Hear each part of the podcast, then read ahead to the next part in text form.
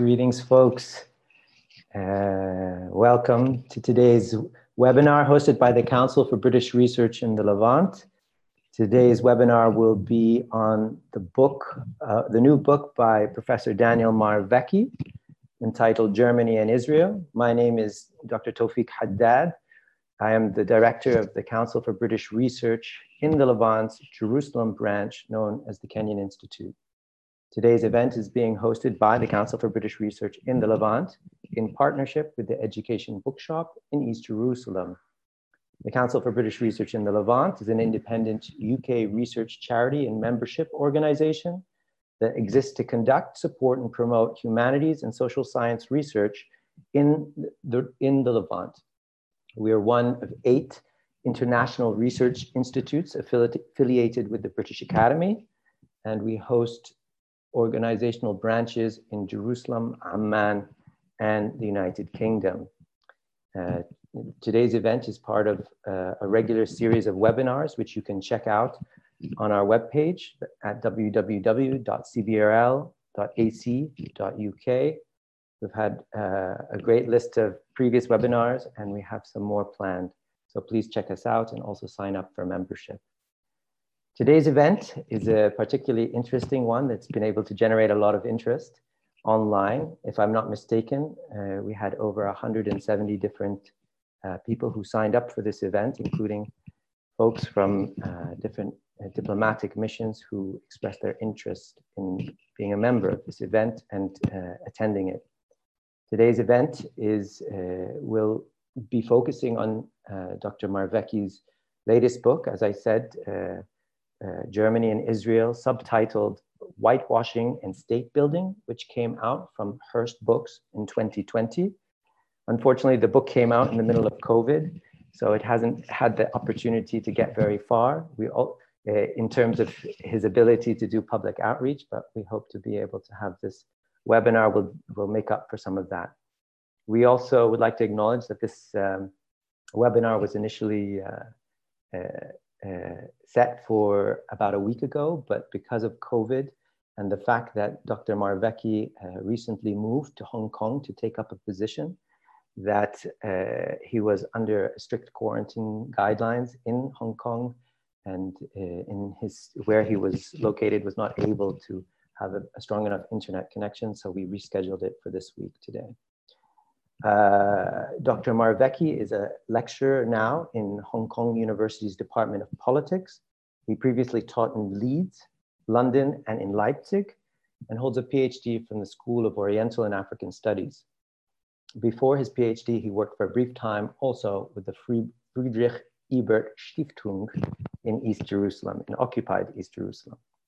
We're very happy to have him here. We're very interested to hear more about this topic, and I think the results of this uh, webinar sign up show demonstrate that there's a lot of interest out there. Before we actually start, I would like to just give a brief outline of how this event will take place. After my brief introduction, uh, uh, Dr. Marwecki will give a presentation for roughly 20 to 30 minutes, um, followed by a series of questions, perhaps 15 minutes from myself, to warm Dr. Marwecki up and also to provide an opportunity for folks in the audience to be able to come up with their own questions, which we ask that you direct to the uh, question and answer button on the Zoominar uh, uh, page, so to speak, that you are watching this event from. Even though we are currently also live streaming this event from the CBRL webpage in London, as well as the Kenyon page in Jerusalem, as well as our, uh, our co-partners in this, the Educational Bookshop, should also be uh, uh, web broadcasting this event today. And we'd also like to make special thanks to uh, Hurst Publishers for offering copies of this book, which as I said previously, can be obtained in Jerusalem at least through our partners, the Educational Bookshop. Uh, I ask that uh, uh, those who do want to ask questions be brief and succinct and, uh, and polite. And uh, as I said, simply do it only through the webinar. We do not have the capacity to go through uh, Facebook questions as well. So with that brief introduction, allow me to pass uh, on the stage to our uh, Dr. Marwecki today. to give his presentation, and I'll come back on once he's done to start with some of the question and answers. Go ahead, take it away. Good evening, everybody, and welcome, and thank you for coming. It's 11 at night in Hong Kong, where I'm talking to you from my hotel room. I'm glad you can make it. Let me start. Most books their stories can be told from their covers and titles, at least partly so. I think in the case of this book, the cover and the title give away most of the story already. I trust that you can see my shared screen where you can see the book cover. So the title is straightforward Germany and Israel, whitewashing and state building. So what I tried to do was to write a political analytical history of the relationship between those two states. And what I'm arguing essentially is that this relationship started off from an exchange, an exchange between whitewashing for the German, the West German side, and state building for the Israelis. I'm arguing that there was no other reason these two states, out of all states in the world, should start relations apart from these whitewashing, but Germany state building for Israel.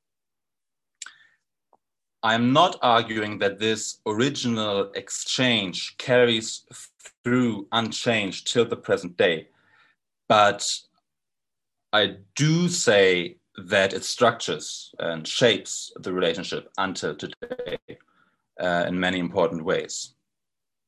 The cover is interesting. We took it from a mural on some remnant of the Berlin Wall. So for those who have visited Berlin, uh, you might have seen, you know, what's left of the Berlin Wall. Um, parts of the wall run along the Spree River between the Oberbaumbrücke and the Ostbahnhof. And this is a mural by a German artist called Günter Schäfer. It's basically the German flag, the um, black, red, and gold, uh, on which the Star of David of the Israeli flag is superimposed. So you have a kind of um, a connection and intermingling of those two flags. And it's a very German picture. And it's with this picture that I start off the book um, by arguing that for Germany, present day Germany, the relationship with Israel is extremely important to its identity, to its image, to the way the state understands itself. I mean, Israel and Palestine are small places in the world, but to the German self image, Israel is extremely important today. However, if we look at the relationship historically, this hasn't always been the case. And in fact, the argument that I am making that this is an exchange between whitewashing and state building is not the argument made by uh, the German government, by German politicians, or in fact, is this debated in German society? Um, not very much. I mean, for those of you in our Germany, we like to talk about ourselves. And essentially, every time in Germany people talk about Israel, or by extension, the Palestinians, what they really tend to talk about is themselves, their own identity. Hence, why this topic of German Israel state relations, of the actual relations, is talked about surprisingly little. And there's not too much research. And I would say that this is the first book that critically tries to look at the relationship from the post war beginnings uh, to the present day. I'm a bit surprised that nobody else has written the book. Maybe I've overseen something but I think it's good for me. So let me just quickly talk about the argument. I'm not going to read from the book extensively. Um, if you wish to read it, you know, you can visit the educational bookshop, have some coffee, have a read, but just quickly walk you through the argument. So in 2008, Angela Merkel said in the Israeli Knesset that the security of Israel is part of the German reason of state. And she means what she says, and there's a material underpinning to what she says, right? But in fact, Germany was most important to Israel and its security um, before 1967. This is when Germany played a major role um, in the Middle East, right? That is the state building part of the argument, um, into which I'm going to go, um, you know, in a few minutes. So Germany is most important to Israel in the 1950s and 60s through reparations, financial aid, and military aid, right? This is also the time, of course, that Germany is still most marked by the Nazi past. So this is the time when Germany um, is only beginning to confront, you know, its very recent barbarism. So why would Germany and Israel entertain such close relations um, at this point in time? The reason is not any ideological affinity. In fact, the two states, uh, you know, could have been, could not have been more different um, than during that time. The only reason for Israel to enter relations with Germany was pragmatic, material, to gain the means to build the state. And for Germany, it was a very elegant way to whitewash its stained vest. And at the time, this was very much acknowledged. So I begin the book with a quote by Konrad Adenauer, the first German chancellor, who says on German television in 1966 that the reason Germany paid reparations to Israel was to A, regain international standing, and B, because, and here I quote Adenauer, some sort of Jewish power that still influenced the German position in the world. So there was a strong dose of anti Semitism as well um, that I trace throughout the diplomatic files of the Foreign Office. So it's really kind of a bizarre, cynical, and weird um, story, the origin story of German Israeli relations, which I'm telling mostly from the German side and this is where I think the book is maybe at its most bizarre as well, because you're looking at these people who have served in the previous Germany, um, who are now trying to make sense of this relationship with Israel, right? So that is the whitewashing aspect of the argument. The state building aspect is this I mean, for those who are knowledgeable about Middle Eastern history and the Cold War, you will know that the US only took over the role of Israel's primary supporter after 1967, right, or from the mid 60s onwards. And be before that, I am showing or trying to show and arguing that it was Germany that played uh, this part, right? So I'm tracing um, the reparation payments, which are basically an industrialization program, financial aid, and military aid, and showing that Germany played a role that was more important than that of the US, Britain, or France prior to 1967, um, which was when Israel's security that Angela Merkel talks about 2008 uh, was not at all secured in the region right? So this is when Germany was at its most important. And this is a massive role that I think is completely undervalued in the history of the Middle East conflicts. Then, of course, or not of course, but then the book goes further. Uh, I look at the time beyond 67, I trace um, the relationship uh, through the 60s, 70s, 80s, and then also after unification. And there also take a closer look at the German role in the Oslo process and afterwards. So this is Germany and Israel. What about the Palestinians? The book itself is mostly a book about German foreign policy, and because of the topic, it's also a book about how Germany has dealt with its past but it's very much a foreign policy book in the first place. How is Germany implicated in the Palestinian predicament? Currently, that question is debated in Germany um, in a debate about the post-colonial theorist Achille Mbembe. Whoever follows, um, you know, German debates will know what I'm talking about. But the question is, which role did Germany play um, for the Palestinian Palestinians, at least by implication, right? Today, I would say this question is mostly discussed in moral terms. Germany assumes responsibility for Israel. The question is, does it assume responsibility or does it have to assume responsibility uh, for those who had to make room for Israel's creation, the Palestinians?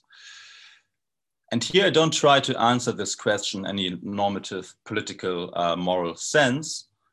Rather, I try to look at how the German foreign policy apparatus, um, you know, the Kanzleramt, the Chancellery, um, the Foreign Office have looked at the Israeli-Palestinian question. And it's very clear that from the beginning, Germany was, of course, aware of Palestinian um, displacement. However, it did not give too much notice due to massive population displacements all around the world.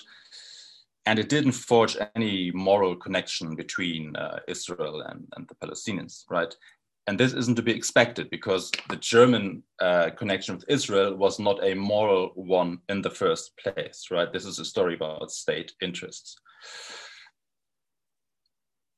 And basically, what you can see until the Oslo process is that Palestinians are seen in a very instrumental manner. Basically, they are a way to improve or not to improve relations with Arab states, notably um, in the oil crisis of the 1970s. And then with Oslo comes this moment of what I think was a genuine hope for many in the German foreign policy establishment that you could now dissolve that dilemma between you know, relations with Israel and that with the Palestinians. As we all know, Oslo failed. Germany fund was a significant funder of the Oslo process. I was you know, able to, to look at the German role um, as well through my work with the Friedrich Ebert Stiftung before the PhD, which I'm still very grateful for. However, basically, as, as we know, Oslo is dead, but Germany still speaks the language of the two-state solution. But the reality it is helping to fund is a very different one. So this is also something I try to look at in the book. But mostly this is a book about Germany and Israel and whitewashing and state building and how this exchange is relevant until today. So I do think that the book tells an interesting story. I hope so at least. I try to make it interesting. Politically, its implications are far from clear. I'm not even sure what the political implications um, could be, um, apart from a general sense. But so far, reactions, you know, the reactions I had uh, to the book have been interesting, and they ranged from enthusiasm to very strong criticism across the political spectrum. So I'm hoping that for those interested, that the book is able to confuse and maybe also make some people angry. And yeah, that would be my hope. That would be great. Now I've, I think I've done my 15 to 20 minutes. I would be open to questions. What do you say, Tawfiq?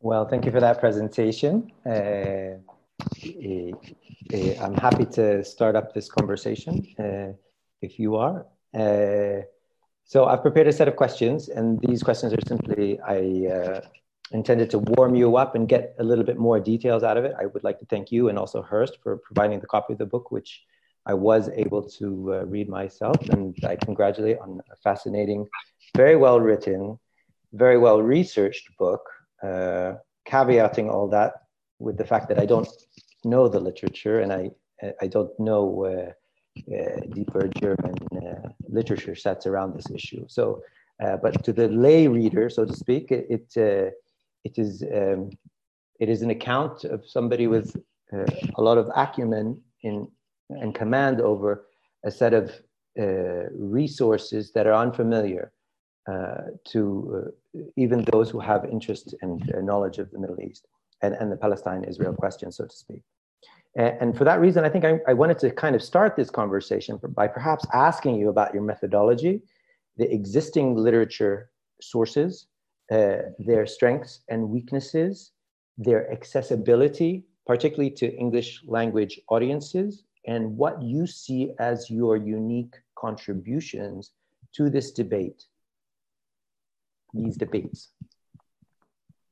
Right, thank you. So when you try to sell a book, you of course try to oversell it, right? It's not like I'm the first guy who wrote on Germany Israel. That's far, far, far from true. But if I look at the literature on that relationship from that looks at it through a foreign policy, international relations lens, not a kind of inner German or inner Israeli perspective, then the field becomes very, very, uh, uh, you know, thin. And most of the books that do exist just retell the German story of that relationship, which means that you get a an, an academic version of an already ritualized political talk, right? Which I would argue is rather boring. Um, if you look at how the German politicians talk about the relationship, the, the, the whole debate is completely ritualized, right? It's always about morality and blah, blah, blah, blah, blah. Um, you know, we have the far right rising in, in Germany. Um, you know, we have Nazis on the streets attacking people, but, uh, you know, we, we do this, like politicians do this morality talk still, right? It's kind of a shield. And I think academic writing has too often just copied this, right, without doing the necessary work. And you know, this is where the methodology comes in. I, I mean, I do international relations, but I believe that history is uh, the best social science subject that we have. So I did a lot of research in the Foreign Office archives in Germany, where I was lucky because I found a lot of files where I was the first one to, to open them, uh, a lot of which have been only very recently declassified uh, and classified as top secret.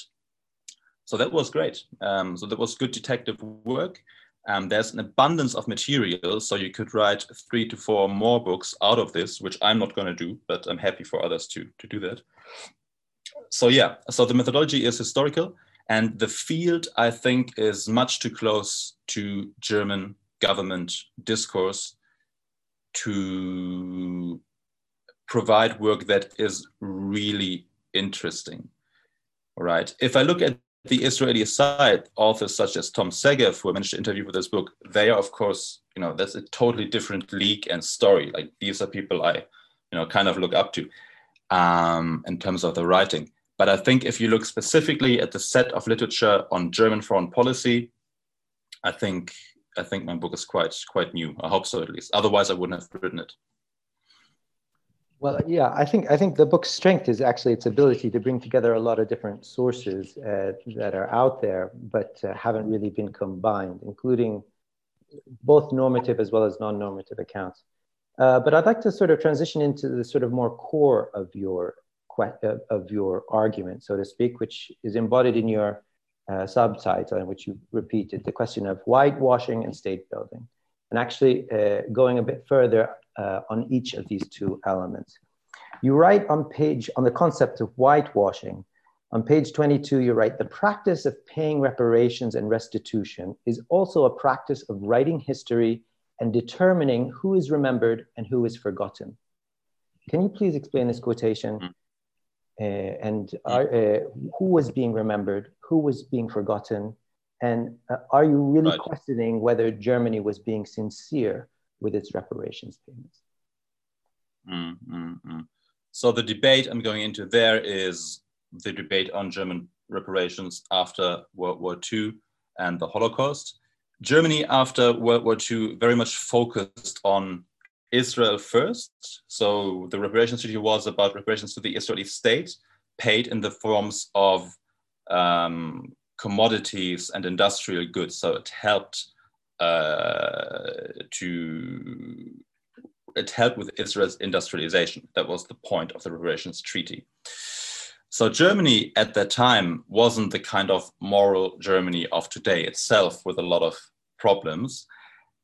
But what I'm arguing is that Germany did right in focusing on the Holocaust as the specific major crime of National Socialism but of but in doing so it left out all the other crimes that were there right? So germany today has, an, has a surprisingly um, not very complex view of nazism i would argue by leaving out many many victim groups um, of the time in its reparation policy So there is a, a tension there in the focus on Israel and um, Jewish victims, which is you know correct as in you know that was a specific like the specific genocidal core of Nazi policy. Um, but this has also led to other victim groups being forgotten more or less, and this is what I mean by by writing history. So the, act of paying reparations is also an act of of writing history. So no, I wouldn't say that Germany was sincere. I mean, that's part of the argument, right? Um, that's part of the whitewashing argument. So I'm showing how, you know, there's a debate within the German state apparatus about this whole reparations question, and how basically Adenauer walked the middle of the road between those who didn't refuse negotiations and those who who wanted them for moral reasons. He wanted them for whitewashing reasons, for reasons of German rehabilitation. So that is what I'm arguing. Okay, about the second uh, side of the subtitle, the question of state building, you also allude to it not being just sort of a generalist state building, uh, but actually you say it's a kind of targeted state building. They were trying mm-hmm. to build particular kinds of state. And if I might add, you're actually also intoning that it's not just the state building for Israel, but it's also part of the restate building of Germany. Yeah. Can you shed light on these elements? Yeah, yeah. I mean, if I wanted to be more academic, I could call the whole thing an exchange between symbolic state building for Germany and material state building for Israel, right? So, what Germany got out of this exchange was the symbolic, the identity means uh, to recreate its state. I mean, the German state was already there, right? It just had to be kind of rebuilt, uh, uh, you know, with a bit of outside help. But this was about the identity resources um, of Germany. And for Israel, it was a purely material question, right? I mean, it's it's uh, I mean, most Israel, I mean, basically all Israel, like nobody wanted anything to do with Germany. Um, but to build the state, German aid was necessary. There's a discussion about how the reparations agreement, you know, industrialized the state, how um, military uh, relations were crucial to 1967 and so on. So for Israel, this was state building in the purest sense industry, weapons, money. And there was no other reasons uh, other than those reasons um, uh, to engage with, with Germany. Which is also why, you know, these states are like in a way they're very close, but also they are very, very far apart because they wanted to get like quite different things out of this original exchange, right? So if you listen to German policymakers, you know, they like to talk about the close relationship. But I think this whole idea of a close relationship, you know, this is already what Germany got out of the exchange. So I think we have to look one step, take one step back. Um, because Israel surely doesn't talk as much about Germany than Germans talk about Israel. Mm. So this is why I'm saying this original exchange is still very much much there. Sure, sure. But uh, you do allude, uh, I, I, would note, to, to, the fact that the German state used some of these reparations for the uh, injecting funds into its own military industrial complex, particularly around shipbuilding, which I mm. found quite interesting. And this yeah. created parallels for me for how the US defense uh, military industrial complex, if you will, basically does similar things. If I'm not mistaken, about 80% of US aid to Israel actually doesn't even leave the country. It just goes straight to US defense contractors. And Germany yeah. was the one who was actually doing this 1st mm, mm, mm. Actually, thank you for bringing this up because this is really important because the exchange is unequal. Um, back in the day, Germany was more important to Israel than Israel was for Germany, which you can already see just by looking at um, you know the material factors the money and the stuff right? For germany the reparations agreement was profitable or turned out to be profitable in economic terms only. Because we're talking about um, deliveries of you know industrial goods commodities all of that stuff um, building industry um, or you know ships which you know for germany this was basically a, a kind of keynesian uh, marshall type uh, program right? So this was beneficial to the German economy, and I'm showing that. Um, it helped rebuilding the German ship sector, which you know uh, you just mentioned. um, which you know was prohibited, uh, you know, after the war. Um, there was one uh, Israeli, I think it's Yigal Allon, who said that you know the Germans, um, you know, they don't want our weapons because they are good. They want our weapons because they are Jewish.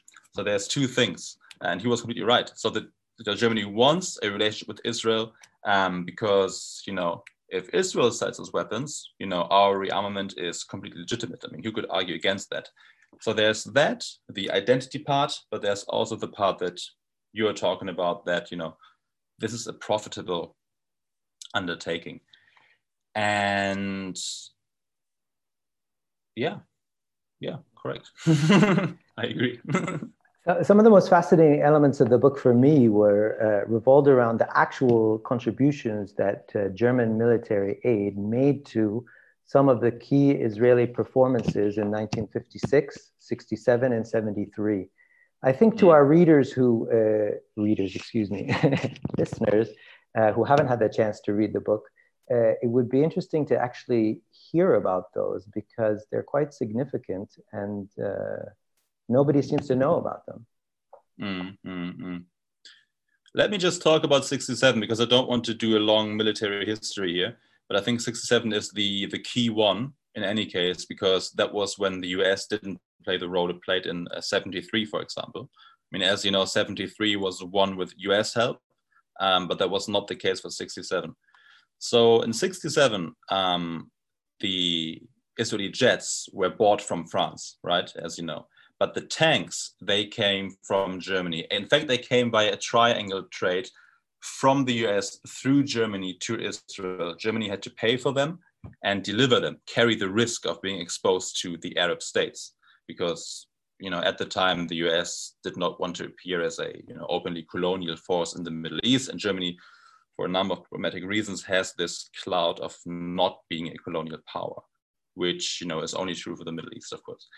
Um, so there the whole ground battle was won with you know German delivered um, tanks. And on top of that you have to uh, of course add the whole military exchange that came before that the German, uh, you know, Germany buying weapons from Israel, um, delivering all kinds of like lighter weapons to Israel, and so on and so on. The problem with these types of histories is that military history can be quite nerdy and quite boring. And I'm not a military history guy, but I'm trying to make um, you know this argument as concisely as possible, also by giving quotes. So, for example, after 67, I look at the German diplomatic correspondence right? And so the ambassador from the from from Washington, from the US, is, is writing back to Bonn that you know this was a victory for the West. Everybody is happy. We did well. And the German ambassador to Israel, um, you know, after say 65, they have diplomatic relations. He writes back that um, the tanks that we delivered proved their worth in excellent fashion. You know, this is what the Israeli, Israeli army told me. Um, we did well.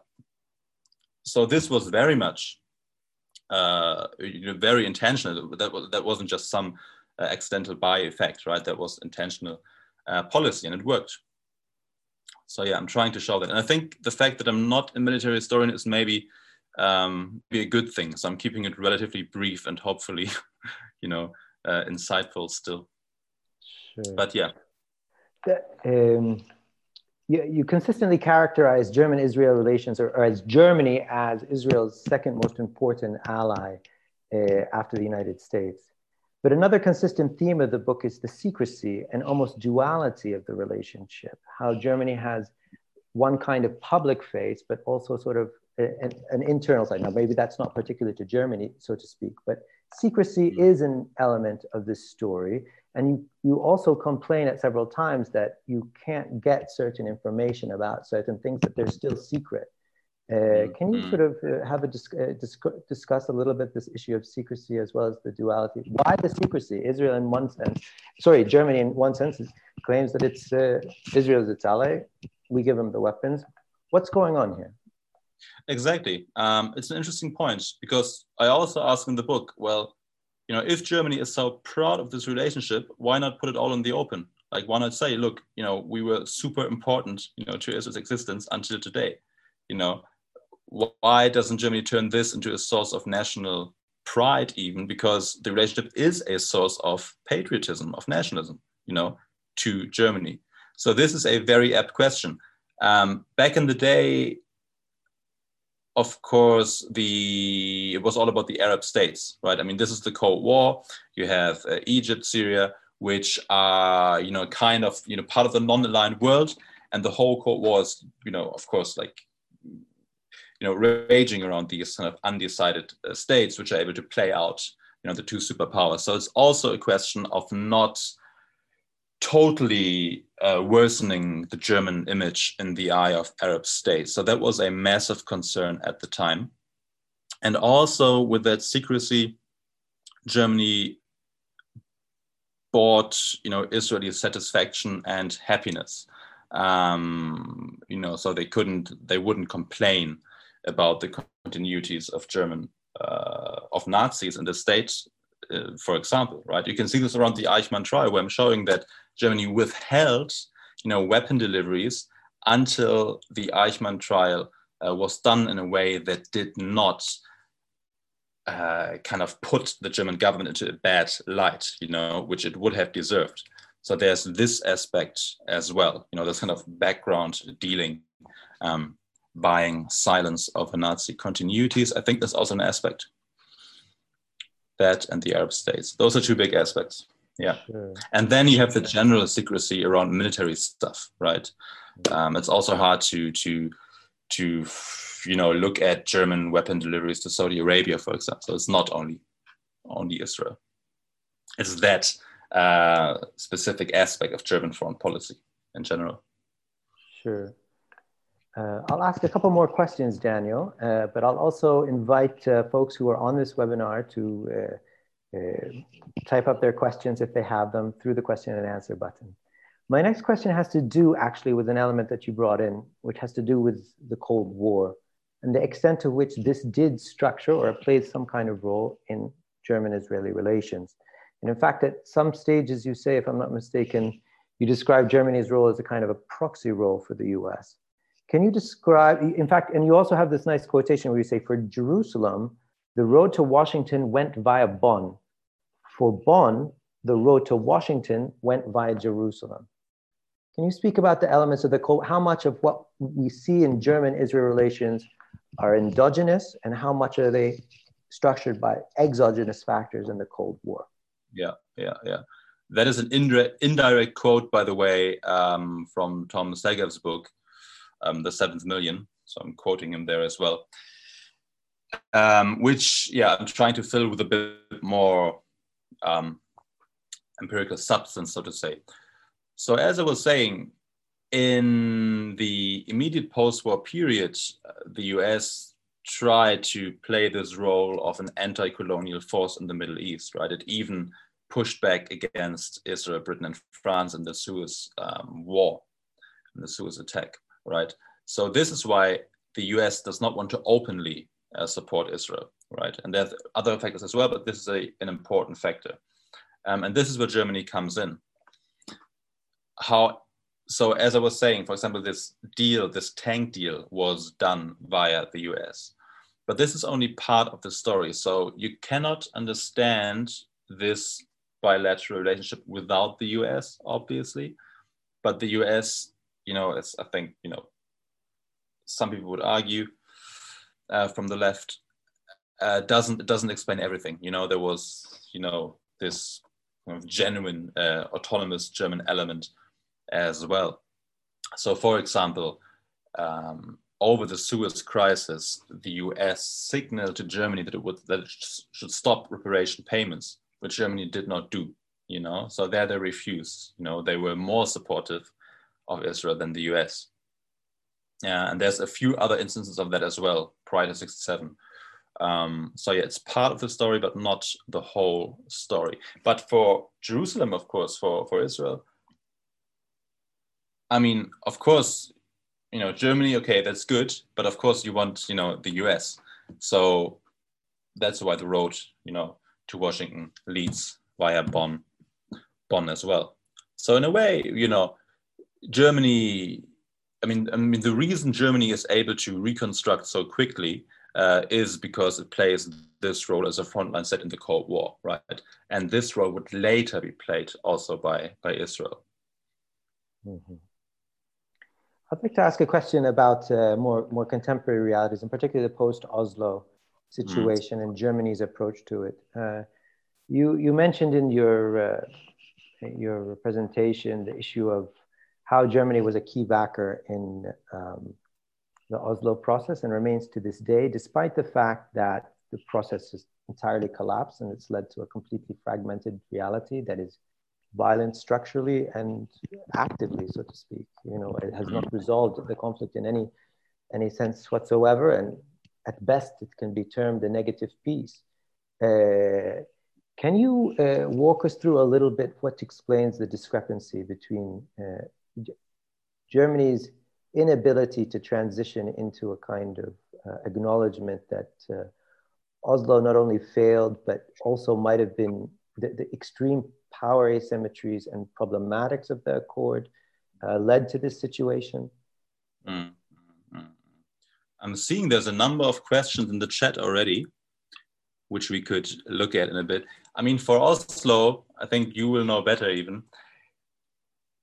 I think, again, behind the scenes, and I'm not allowed to quote anybody by name, but I interviewed quite a few German diplomats and, you know, insiders who, of course, know very well that the two state talk is just the two state talk, right? The reality is something different. So, again, behind the scenes, um, the debates are very, very different. On the other hand, still for the German government, any kind of two state settlement is generally believed to be the best kind of settlement. Uh, and unless there are any plausible alternatives, Germany will cling um, to that talk. Also, in, invested so much money into it already, it would be a shame to, to let it go. But the discrepancy is pretty harsh, and I try to trace it via anonymous interviews. Um, I mean, this is when the book becomes a bit more anthropological. Yeah but maybe there's even people in the audience who could answer that question better. okay, and with that, we will transition to questions in the audience. We have about half an hour for questions in the audience, and as Daniel noted, there's a good amount of these. Uh, Daniel has run away. Hopefully, he'll be back soon, but hopefully, he can hear this question. uh, ah, there he goes. Uh, the, the first question that I'll pose to him comes from Yako Neko who says, thank you for such an interesting and thought-provoking argument. How did the East and West Germany, how did East and West Germany differ in their approach towards this reinvention? And did foreign developmental aid potentially focus and propel this cause beyond the logic of atonement? I think he basically wants to understand more, if I'm not mistaken, uh, East versus West German approaches to this and how, how that played a role. Mm -hmm. West and East Germany are interesting because they are mirror images. Whatever West Germany did, East Germany did the opposite and vice versa. Right? So it's interesting to see how in the Western camp, West Germany is much more pro Zionist than anybody else, and how in the Eastern camp, East Germany is much more anti Zionist than anybody else. Right? So they are playing the game to the extreme. Um, there's really good work done on the GDR on East Germany, um, which I could point you to at some point. So I'm trying to, I tried to write a complementary story to West Germany. So recently, um, Jeffrey Herf, for example, wrote a book on the East German um, state policies vis-a-vis -vis Israel. And he's kind of, you know, making the argument by implication that, you know, East Germany you know did really badly and West Germany did really well. Um, but I think both sides were quite instrumental in their approach, and both sides have funny ideological. Um, there are funny ideological consequences to both sides. Um, basically, each formed their own way of being anti-Semitic. Still, I would argue. Mm. Okay, next question comes from Robert Witkun who says, thank you for your presentation and book. You mentioned whitewashing was important for Germans, Germany's identity and self-image. would you consider promotion of human rights and interlaw, international law as a part of its identity today? If so, hmm. aren't we witnessing an increasing conflict or difference between di further supporting Israeli policy and supporting Palestinian rights, understood from an international law and human rights angle? Why would Germany continue with such risk of destabilizing own identity Furthermore, mm. would you agree that such challenge to German identity today is also represented by the difference between German public opinion regarding Israel Palestine on the one hand and German state policy regarding Israel Palestine on the other? Well, that's a big question. Okay. Uh, first of all, yes, if you only look in, at German foreign policy in terms of identity, that clearly is the divide. And this is the divide along which you can structure foreign policy debate, right? A universal human rights based approach versus an Israel centric uh, rights based approach. And which is why this whole Oslo thing is so stupidly frustrating to the German foreign policy establishment, um, because it just, you know, makes that contradiction so glaring. But until now, I haven't seen how Germany wants to solve that contradiction. Well, I am. It's dissolving it towards the Israeli side, basically. Um, that being said, I'm not sure if that neatly reflects German societal divisions because these are much more complex. So the German government has this very ritualized kind of um, approach, right? Talk. German society is divided, but along several lines, right? And you can write five books about how German society um, views the relationship.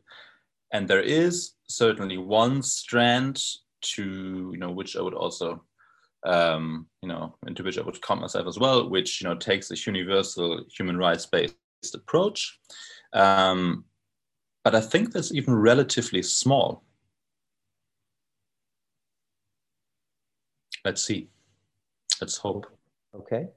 Next question comes from uh, Howard Taylor, who asks How do reparation payments to Holocaust survivors through the Jewish Claims Conference fit within your argument? Do you also see these payments as a form of whitewashing?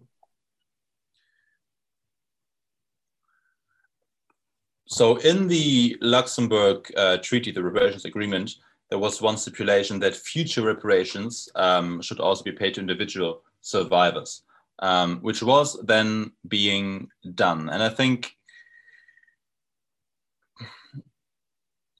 much less so than in the original moment um, of reparations being paid to the Israeli state. Um,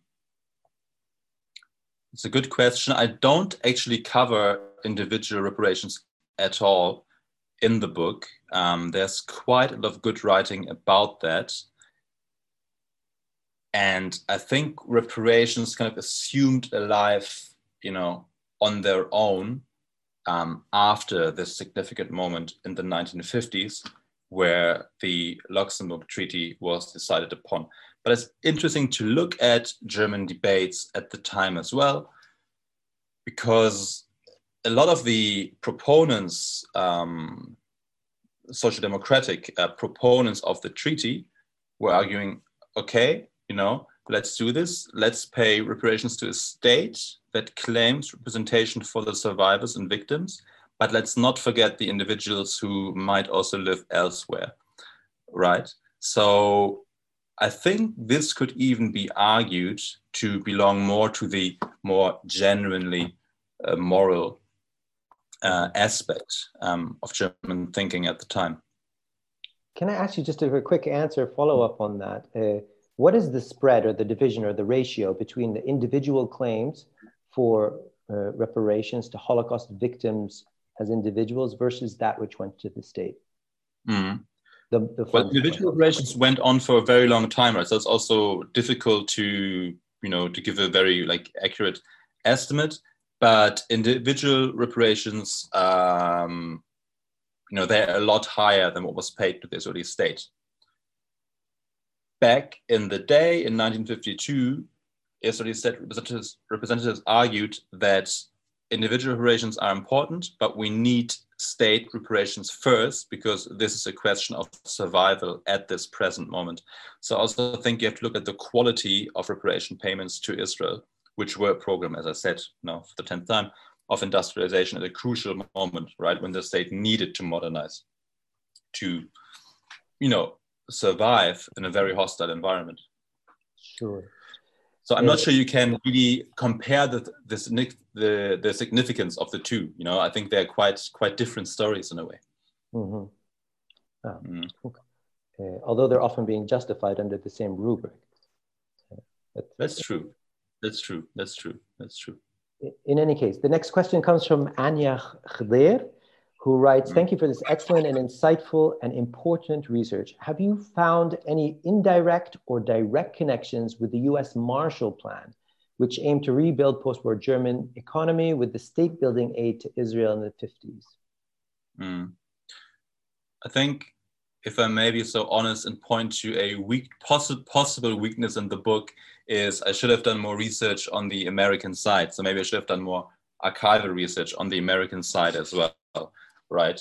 Um, so maybe there is such a connection, maybe there isn't. I haven't directly found it, but what is clear is that the US was very much in support of quick reparation payments to the Israeli state. And it's also important to know that without Israeli and especially American pressure, Germany probably would not even have paid, you know, um, those reparations. So that you know, you know, that was the result of a lengthy progress of like pushing the Germans and like telling them, look, if you don't do this, you're going to look bad on the world stage, right? So there is clearly a connection between, you know, the U.S. rebuilding Germany and wanting to, um, and wanting Israel to, you know, survive in the Middle East. Um, how much that is linked to the Marshall Plan in particular, if I understand your question correctly, I'm not totally sure, but the connection is is is there, of course. Yes. Okay. Uh, next question comes from Wolfgang Biermann, who asked it's kind of a two-part question.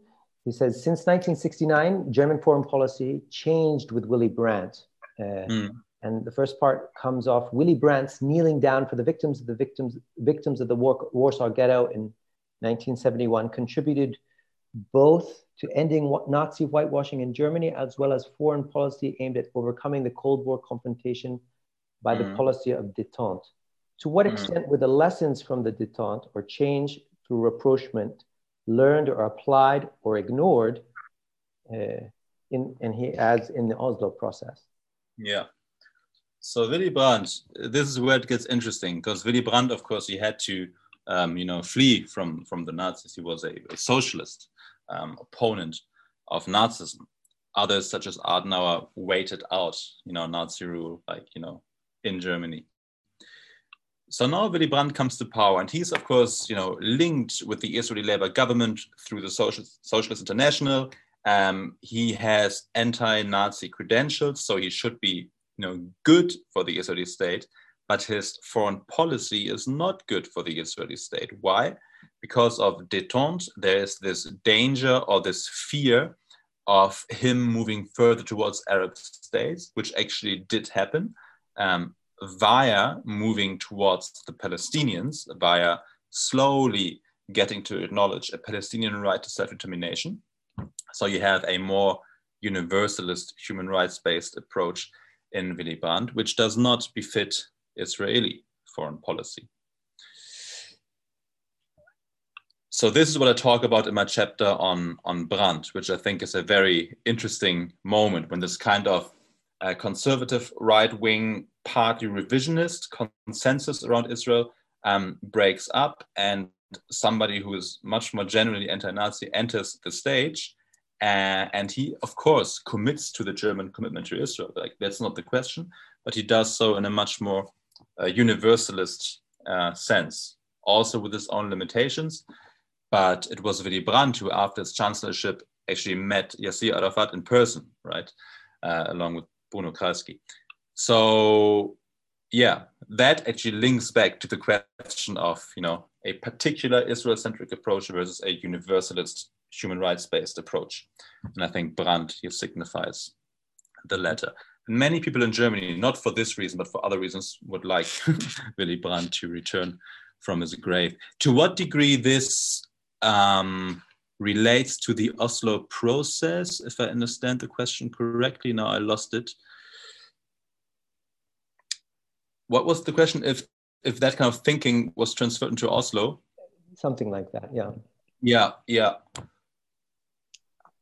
Yes, probably. I mean, certainly for the Social Democrats, certainly for the you know more you know cent- left of center um, parties for sure, but also for parts of the CDU. So I'm quoting a a conservative parliamentarian who's saying, you know, now with Oslo we can finally overcome this dilemma of you know having to square the circle between Israelis and Palestinians. Um, so now we can finally come to a conclusion of this whole story. So for Germany, reunification, that's the end of history in Germany, right? Reunification, or basically, you know, integrating the GDR into to West Germany, is kind of the end of history thesis for Germany. And Oslo would have been such a nice end of history uh, chapter or element as well by creating Israeli-Palestinian peace. That was the imagination that was clearly there, and that clearly did not happen. and many Germans still wonder why, which tells you again, you know, it's a Germano-centric view um, of the conflict. Okay, thank you. Uh, we have a question from Francesca uh, if I'm not mistaken, who asks about the impact of the Munich Olympics attack on yeah. Israel-German relations. Can yeah, you yeah. speak to That's that? good. It's um, that is a topic I would like to look at more closely with more archival research. Even it did cause a switch to some degree. I mean, Israel got extremely angry over the German handling of that crisis. I mean, first of all, security in Munich was super lax. Then, when the um, kidnapping did happen, the games continued. And then the whole German reaction was a major fuck up, like, sorry to say, it was, it really was. So, and that, of course, angered Israel intensely. So, yeah, that did cause a crisis. But the fact that it didn't cause that much of a crisis also shows how much Israel needed Germany, right? So Golda Meir, she could complain, but at the end of the day, um, for relations with Europe, Germany was key. And Brandt, he knew that. Um, he knew that, and he did not want to let the Israelis interfere with his policy of detente. Okay. Uh, some other questions. We have one from Bill Martin. He asked a question. This is probably outside the purview of your research, but I'm curious to know what you make of grassroots, he puts that in quotations, uh, Zionist activism in Germany today, such as groups like the Anti-Deutsche movement. Mm. It is indeed a movement against the background of this more complex history that you paint. Yeah, in the book, I even had like a few pages on the anti-Deutsche because they are quite funny. Um, but I left those pages out because I felt that these social societal groups did not really influence foreign policy. I'm not so sure anymore if I look at recent debates in Germany. So maybe in the paperback version, should it ever come out, I will include them. But anti-Deutsche or other groups as well basically what they talk about is German identity. I mean, the Anti-Deutsche are a great example because they are very, very Deutsch, but others as well. It's always a a the debate is always about the German past and about German identity in the present. And Israel is simply a projection screen. It's an object onto which you project your desires, um, your wishes, um, everything, and that goes for, you know, basically most of the debate around Israel and Germany, which is why it's so detached to what's happening in the Middle East, which I find so interesting and bizarre as well, right? And this is what I learned when I worked for the Friedrich Ebert Stiftung, that what's happening on the ground, to use this NGO speak, is very different to what's being talked about in the German ground. So it's weird because these groups form part of a German memory debate. They don't really talk about the Middle East, they talk about German memory. But this debate to some degree influences foreign policy. And I'm not, or these debates, and I'm not totally sure to what degree. It's something I still want to find out. It may be more than I initially assumed. Okay. Uh, Yazid Zadeh uh, asked a couple uh, questions. He actually asked three. I'm going to select two of them, mm-hmm. uh, although they're unrelated. He asks if you could uh, describe what your theoretical framework was uh, mm-hmm. in your argument. Uh, and simply answer that. But then he also asks, and there's a series of other questions that want to go into Germany's, Germany's heavy presence and role in Palestinian state building, and to what extent is there a whitewashing element going on there? Mm-hmm.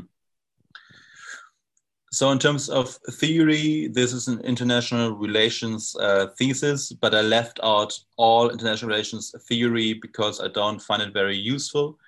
So, it's basically a structuralist theory that looks at state interests on both sides, you know, within a Cold War um, framework, but that conceives of interests in a broader sense. I'm saying for Germany, there was a material and ideational uh, interest and you know for Israel there were others. So I don't think this divide between material and ideational, or you know, basically interest and ideas uh, makes sense. I think it, it's it's it's unhelpful for analysis. It's it's both. And in the case of Germany, Israel, for Germany, um, you know, uh, this is bigger than just a pure material interest because these interests really talk to the whole um, uh, self identity of the state. Okay, so for whitewashing um, for you know Palestinian state building, interesting question. Basically, and I think our moderator can talk more about that.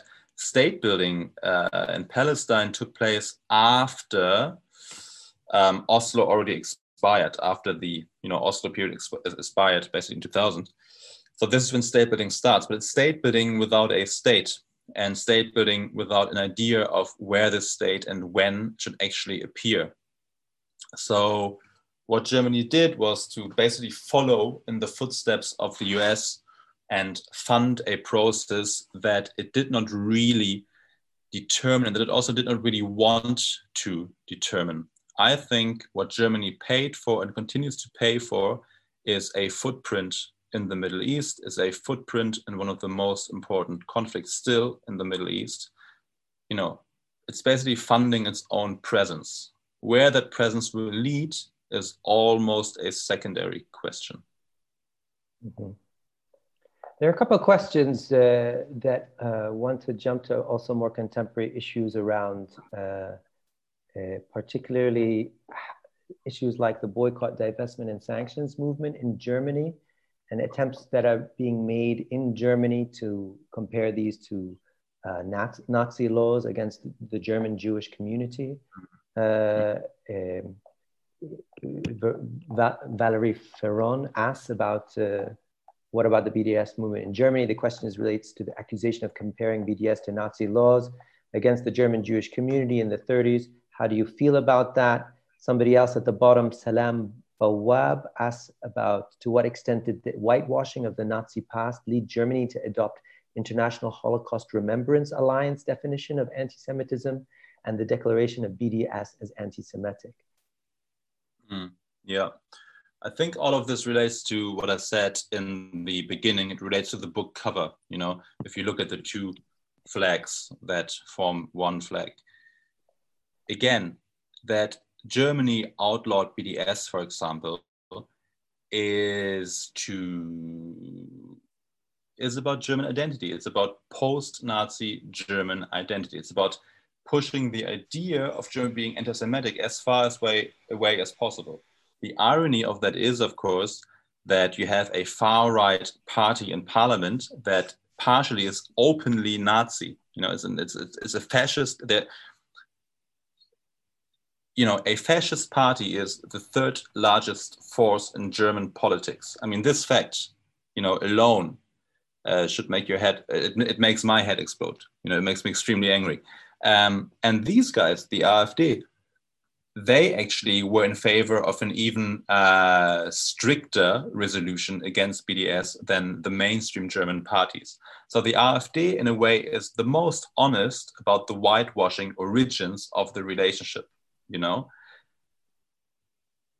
So this is what the BDS thing in Germany is about. Yeah, that's it. okay. uh, we have we're about to, we're we're coming yeah, towards like, the threshold of uh, yeah. of uh, what did you say daniel? Sorry. Sorry, I, I, mean i know like germany loves to debate bds but really if you want to analyze you know you know why that prohibition exists that's that's why. Uh, you can cut a long story quite short i think. Okay. Okay uh, we have time for maybe a question or two more before we uh, people reach their Zoom saturation. Francesco yes. Hasso had a one of his questions has been answered around East-West Germany, uh, but uh, he also has this question of I'm curious to what extent, how, and whether Egypt, in relation to Germany, is the Germany-Israel dyad was relevant. Mm. Can you mm. speak a little bit about Egypt? Yeah. So in the in the core chapters of the book, which are about the 50s and 60s, Egypt plays a key role because Egypt under Nasser is the most important Arab country and also a leading plays a leading role in the non-aligned movement, right? So Egypt is super important. German politics towards Arab states at the time were basically German Egyptian um, politics to a large degree. So, and this links back to the secrecy question asked before, Germany really tried to leave Nasser in the dark about all these deliveries, um, right? So the whole secrecy was very much about Arab nationalism, anti-colonial, anti-imperialist Arab nationalism. And it's quite interesting to look at the correspondence that comes in from Arab states after 67, which is like, you know, oh, we thought you Germans were pro-Arab already, you know, that has its own problematic history, obviously, which others talk about. But now you're just, you know, part of the colonial camp. Um, so, you know, what Germany tried to do to do that didn't work. But yeah, Egypt played a massive role um, in the 60s, and that role then, of course, stops under Sadat and with the peace treaty. Okay. Uh, I, have got time for two more questions, and let's see if we mm. can uh, knock them off. Annie Pfingst asks a very clear question. Uh, can could you comment on the contribution of how German reparation payments contributed to Israeli and Western settler colonial project of dispossession, still hmm. ongoing? Can you read continuities through through that line of how uh, of, of these channels of aid and particularly yeah. reparations. Yeah, yeah. Let me make a more general point. Um, I think the politics that you can draw from the book are far from clear cut, right? I think if you want to make this argument, you can make it on basis uh, on the basis of what I wrote. I personally wouldn't make it in these terms, um, but I think you could. It would open itself up to other types of arguments as well. It really depends on your view of the Israel Palestine conflict. If you think it's a settler colonial conflict, then Germany further settler colonialism. If you think it's a nationalist conflict, Germany strengthened one side in the nationalist, con- nationalist conflict. If you think, uh, like the far in Germany, that all Palestinians are anti Semitic, um, then you've done the right honorable thing. Um, you know? So I think it depends on how you view the conflict to some degree, at least. Okay, thank yeah. you. Uh, the final. For... Mm, sure, sure. Uh, sorry to have cut you off there before you finished, but uh, the final question, which I think is probably a fairly apt one, coming from Kamen Givich, who says, mm. "Hello, Dr. Haddad and uh, Daniel." I simply want to ask what is Daniel's view for the future approach of the EU foreign policy towards the Israeli Palestinian conflict, especially in terms of Germany's role? That's judging from recent. Yeah. Hmm? Go ahead. Yeah. No, no.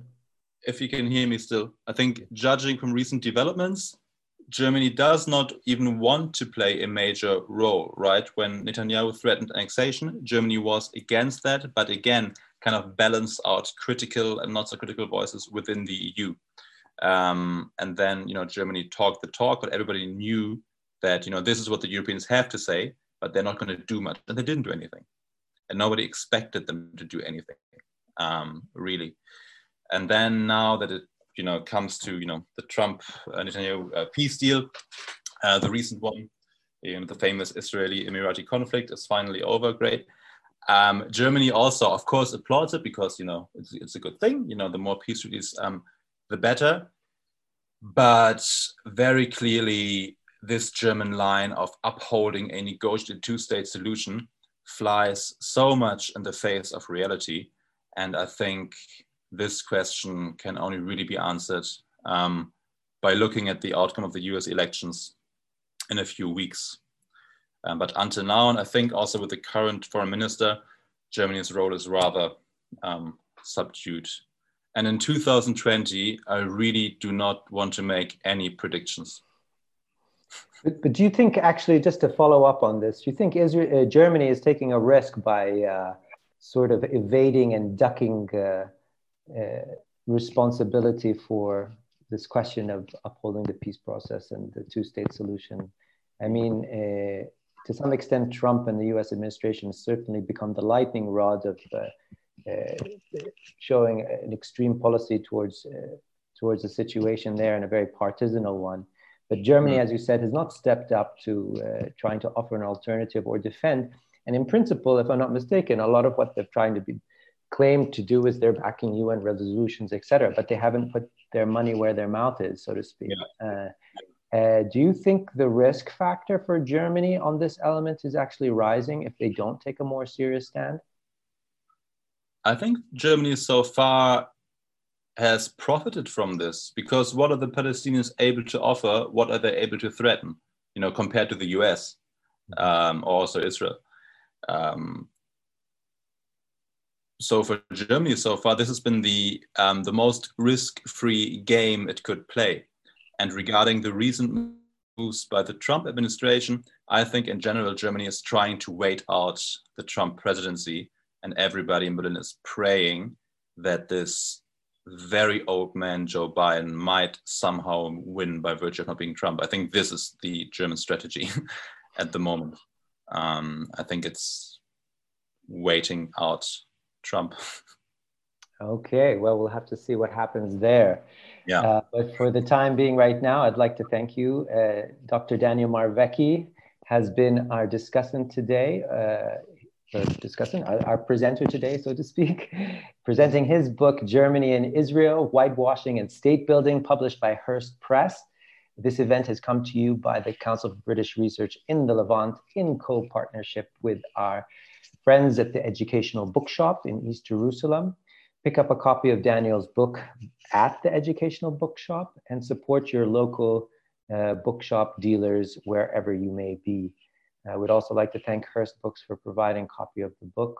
And uh, please also check out our website at www.cbrl.ac.uk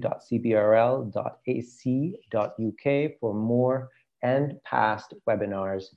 Uh, it's been a pleasure to talk to you, Daniel, and I hope everyone has enjoyed the discussion. I certainly have myself. Thank you and have a good night. Thank you so much. Take care.